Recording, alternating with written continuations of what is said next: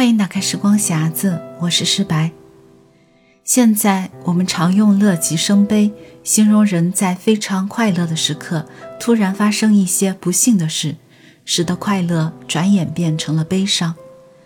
这个成语的原意里，从喜到悲的心境转换，其实与不幸之事并无关联。一想到这极致的快乐体验终会消散，得而复失的落差便会叫人不禁悲从中来。佛家归纳的人生三苦中，坏苦一项，指的就是这乐境不能永存的无常之苦。如何才能消除坏苦，从悲喜的轮回中解脱呢？纪伯伦得出的结论和佛家的五蕴皆空说不谋而合。他将快乐、悲伤比作放置在天平两端的砝码。若想令天平停止起伏，唯有让两盘彻底空虚。的确，快乐和悲伤不过是一面镜子，做两面观。快乐在时，悲伤也在；悲伤消失了，快乐便也无处寻。妄想去苦而存乐是不现实的。没有黑暗交替的光明，毫无意义。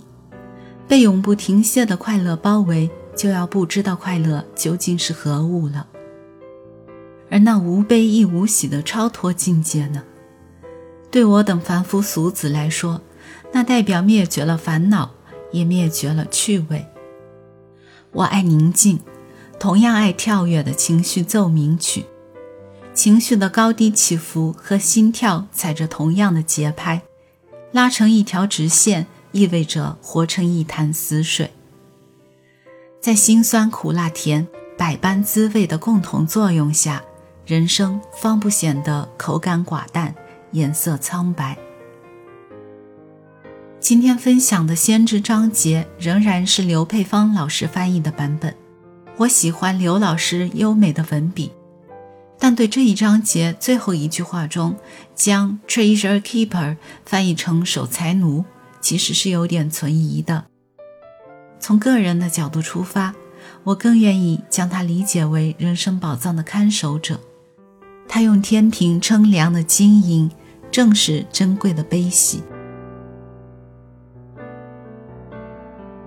纪伯伦《先知》第八章：快乐与悲伤。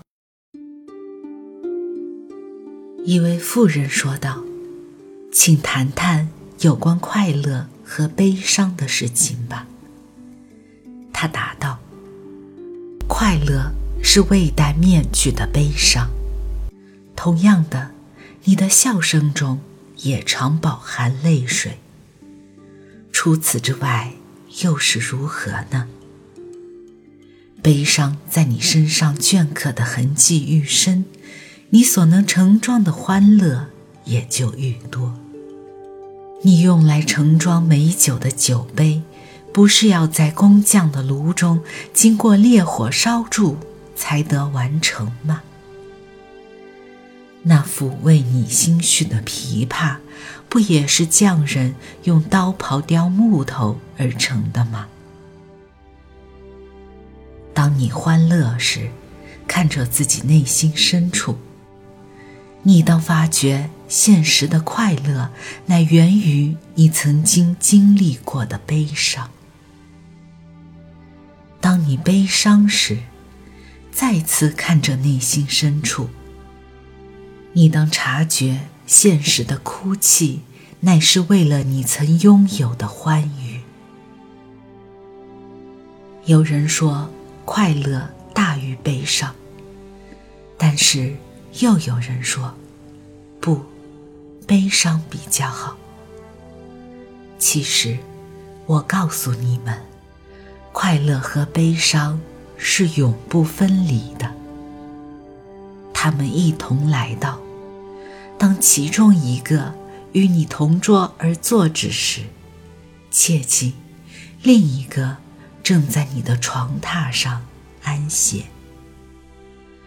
事实上，你们就像是在快乐和悲伤间摆荡不定的天平。只有当盘中全然虚空之时，你们才可获得平衡静止。把你起起伏伏的快乐和悲伤，都留给那拿你来称斤量银的守财奴吧。